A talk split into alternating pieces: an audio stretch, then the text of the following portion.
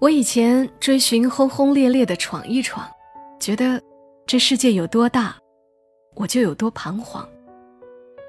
后来我也羡慕平平淡淡、甘之如饴的生活，听风是风，看水是水。我没想明白过哪一种生活对幸福的定义更恰当，只是回顾我们走过的路，都是好春光，都像梦一场。每个故事都是别人走过的路，做人如果没梦想，那个有微笑的抚慰，从一数到十，你爱我有也多少？有泪水的滋润。默默到来，故事如你。嘿，我亲爱的朋友们，你还好吗？我是小莫，在湖南长沙问候你，和你来聊聊我们平常人身上所发生的故事。今晚的故事的确是个爱情故事，可它一定跟我们以往节目中讲述过的故事是不一样的。我觉得你会喜欢这个故事的。故事的作者姓氏乔，故事的名字《好春光，不如梦一场》。我们管方志成叫大傻，大傻身高一米七八，为人天真善良，活泼开朗。他的生活除了吃饭睡觉，就是筑梅。没错，筑梅是他在家乡的女朋友。大学四年，我没见过筑梅，但我知道大傻对筑梅很好，好到令人发指。大傻成绩不错，于是跑去做家教，一个月两千五百块。做家教的地方远，大傻连公交车钱也不愿意花。夏天的时候，顶着太阳走上一个小时，美其名曰锻炼身体。这些钱他拿着有两个用途，一个是买火车票，坐二十个小时去家乡看筑梅；一个是把余下的钱拿给祝梅用。有一次，他坐火车轰隆轰隆过去了，第二天晚上就又回来了，蓬头垢面的，眼睛全是血丝。我说：“谁折磨你了？整得这么憔悴？”大傻说：“下了火车见了祝梅俩小时，赶紧的又回来了，火车上没睡好。”我惊叹：“都没开个房间欢乐一下？”大傻说。开什么房间呀？火车上有床铺，多省钱呐！我想，孺子不可教也。从那时起，我就决定叫他大傻，这个名字就跟了他四年。大学二年级的时候，有个女生追大傻，大傻虽然傻，但是人长得干干净净的，平常又不爱说话，大家也不知道。他有女朋友，在年级里还小受一点欢迎。那个女生对大傻追求的特别猛烈，每天中午准时给大傻送饭，饭做的很好吃，荤素搭配，有滋有味。我们一个寝室的都艳羡无边，大傻总是推脱，不好意思，同学，我不要，我女朋友知道了会不高兴的。女生啥也听不进，把饭往大傻怀里一搁，然后滴溜溜一下子就跑了。大傻抱着饭，也不忍心不吃，说是不能浪费粮食。后来，我就每天见他从自己宝贵的工资里挪出十块钱，当做饭钱，准备日后一并还给女同学。我觉得大傻油盐不进，劝他。要是有个人能天天给我送饭，我早就从了。大傻摇摇头，祝梅做的饭更好吃。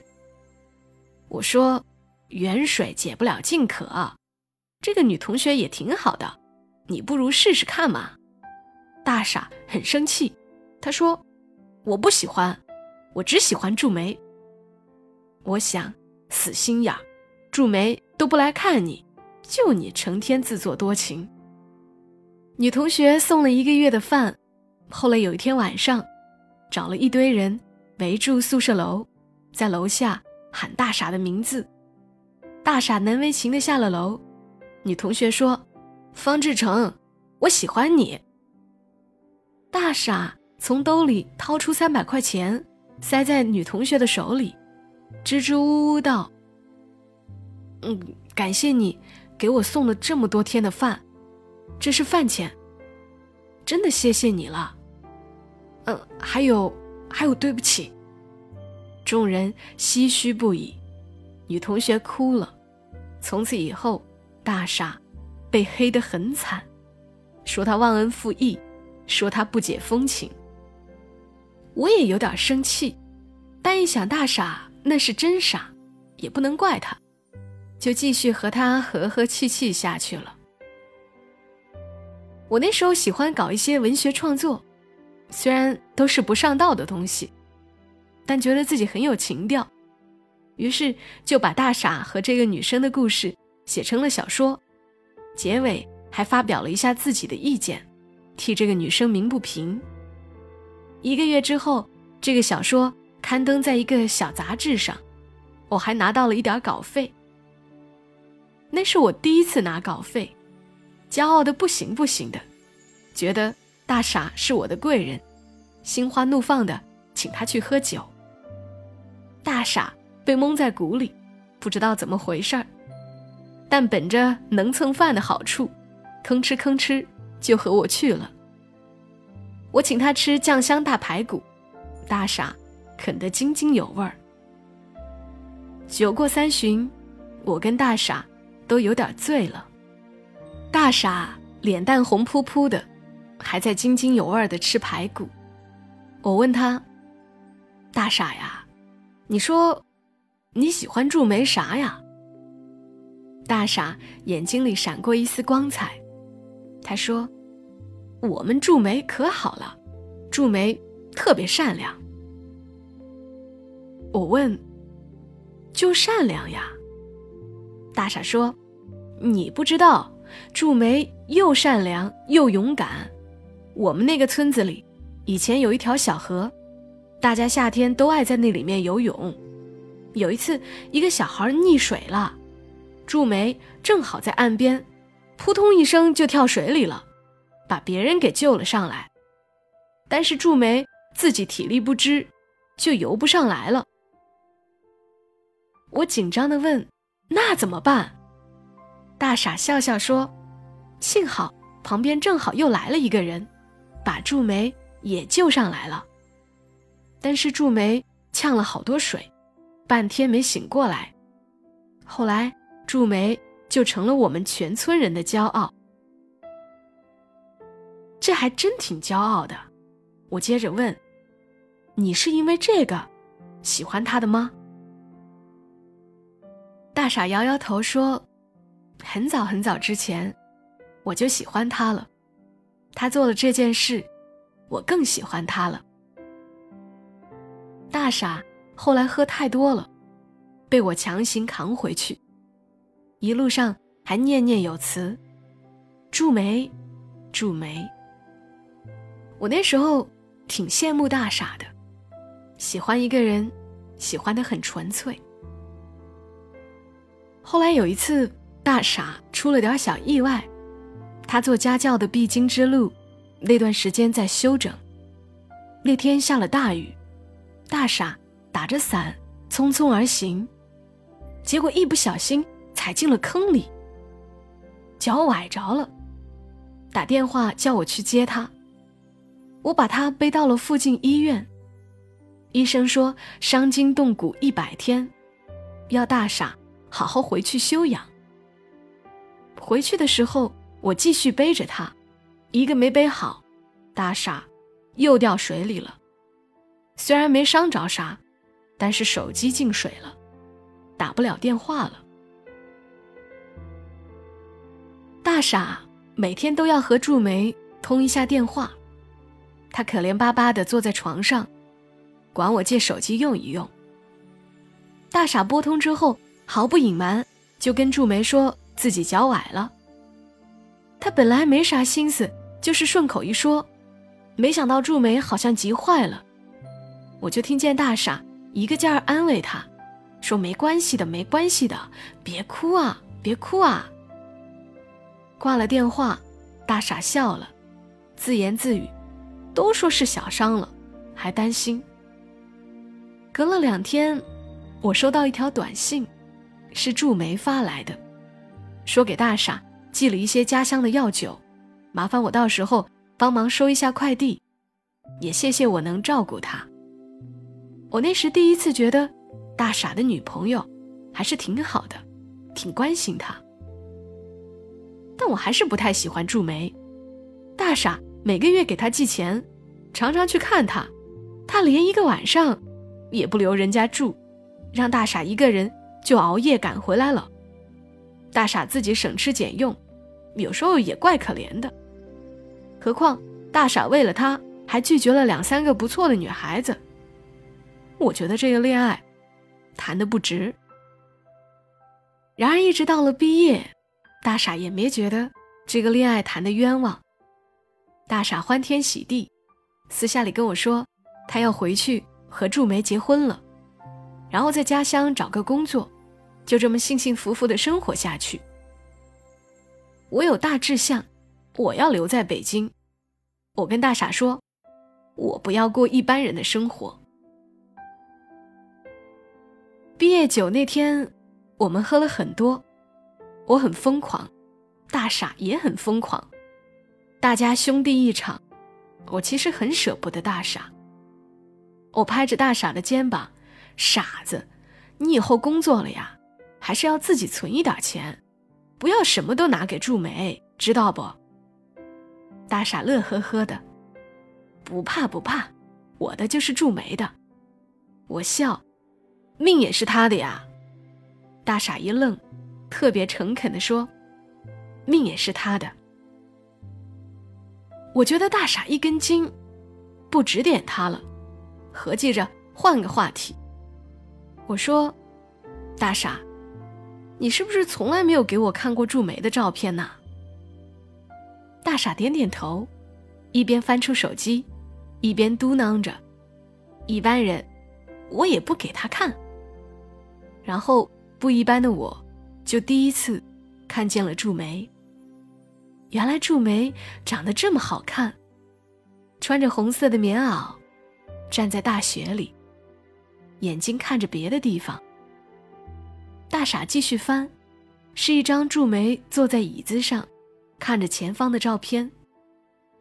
这张祝梅拍的挺不走心，根本没在看镜头。大傻却不继续划拉了，停在这张照片，看了很久。忽然他说：“张磊。”你知道为什么祝梅不来看我吗？他指着祝梅的眼睛，你看，她失明了。我愣在原地，大傻说完就哭了，眼泪扑簌扑簌的掉下来。他说：“张磊，我对不起他。以前他跳水救的那个小孩就是我。”那时候她也是个小姑娘，后来她在水里不知怎么了，感染了眼睛，再也看不见了。大傻捧着脸，哭个没完。我很早很早就喜欢他了，我好对不起他。过了一会儿，又好像收拾了一下情绪，信誓旦旦的抬起头，真好，现在。我能回去娶她了。我跟着红了眼眶，原来大傻，一点也不傻。两个月后，我收到大傻的请帖，要我去参加他的婚礼。大傻给我打电话，乐不可支，说自己修了新房子，其实是祝梅修的。他上大学时。给祝梅送去的那些零花钱，祝梅一分也没花，一年存两万，四年存了八万。家里再添上些钱，买了些家具，也就凑成了一个家。大傻给我发来一张照片，窗明几净，春暖花开。大傻说：“我查了，从北京飞过来的机票来回一千四，你就只管过来，我给你报账。”他说的理直气壮。我知道，他真的很高兴，但我没答应。我想坐火车，二十个小时，看看以前大傻都看的是什么样的风景。沿途好看的出乎我意料，大片大片的田野。乘坐乘坐的山，心里舒服的很。我想，这条路，大傻做了百十来遍，原来没看腻，也是有原因的。到站了，他带着祝梅来接我。我第一次见了祝梅活人，那个我从前替大傻觉得不值的祝梅活人。祝梅比照片上。漂亮好多倍，尤其是那双大眼睛，一点也不像失明的人，眼睛里全是光，光彩夺目。我拍着大傻的背，恭喜你啊，娶媳妇儿了。大傻腰挺得直直的，那是。祝梅也跟着笑，说：“志成，别寒暄了，舟车劳顿的。”快好好招呼人家去家里坐坐。我一愣，叫了这么多年大傻，都忘了，他原来叫志成，方志成。他呀，又聪明，又诚恳。后来那几年到现在，我一直在北京打拼，偶尔也想一想大傻，走在大傻去做家教的路。走回我们一起喝过酒的校园。我最孤单的时候，想他想的最多。我以前追寻轰轰烈烈的闯一闯，觉得这世界有多大，我就有多彷徨。后来我也羡慕他平平淡淡、甘之如饴的生活，听风是风，看水是水。我没想明白。过哪一种生活，对幸福的定义更恰当？只是回顾我们走过的路，都是好春光，都像梦一场。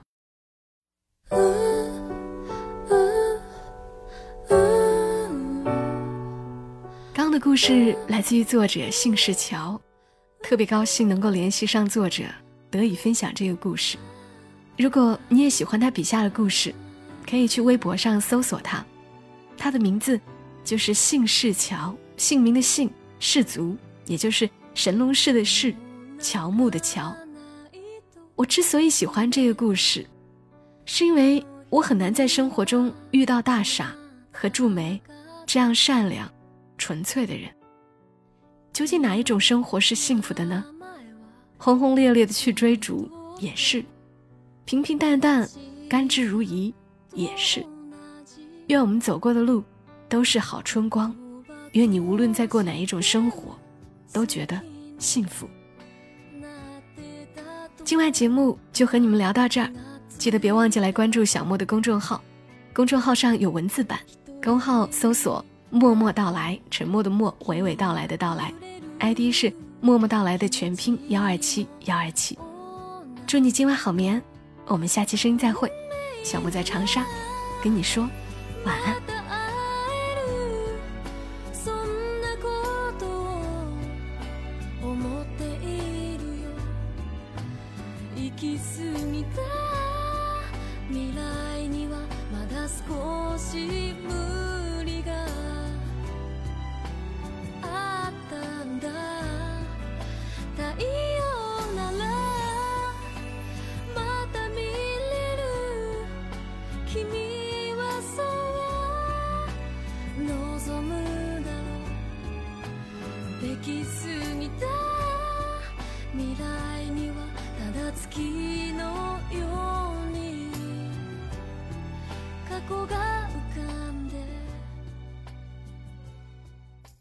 如果你喜欢这期节目麻烦你帮忙转发到朋友圈让更多的人听到。